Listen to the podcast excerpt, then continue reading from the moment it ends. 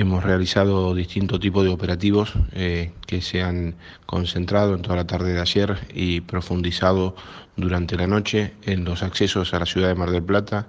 haciendo regir eh, desde las cero horas del día de hoy eh, el decreto presidencial que indicaba precisamente que las personas tienen que estar aisladas y en sus domicilios y para eso con un fuerte control que,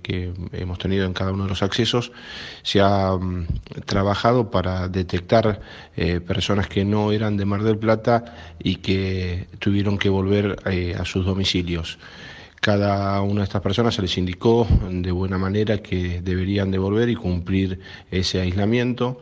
y hemos trabajado con, también notificando mediante una declaración jurada a personas que eh, venían a Mar del Plata o que tenían que pasar eh, a otra localidad cercana que pasaban por Mar del Plata. Con los comprobantes de lo que tenía cada uno para acreditar su domicilio en Mar del Plata, podía pasar sin ningún tipo de problema.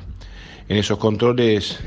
durante la noche, entre otros, eh, justo venía el señor intendente Guillermo Montenegro, que volvía justamente de La Plata de una reunión con, el gobernador, y bueno, fue entre tantas las personas que tuvieron que pasar por el control, también estaba el intendente.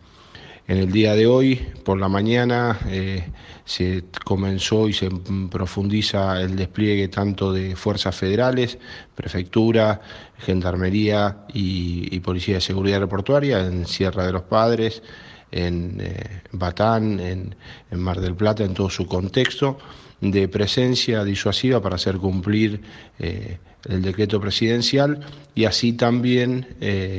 las patrullas municipales junto con la policía local y la policía de la provincia de Buenos Aires desplegadas en todo el, municipio.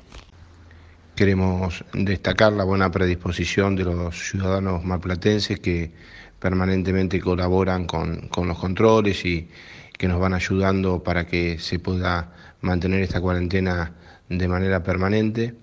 y pedirles a quienes eh, se están desplazando para sus eh, trabajos y demás que lo hagan con tranquilidad, con, eh, con colaboración absoluta y pedimos disculpas por los controles que se van haciendo en la ciudad, pero bueno, son necesarios para poder mantener esta cuarentena que es por el bien de cada uno de nosotros.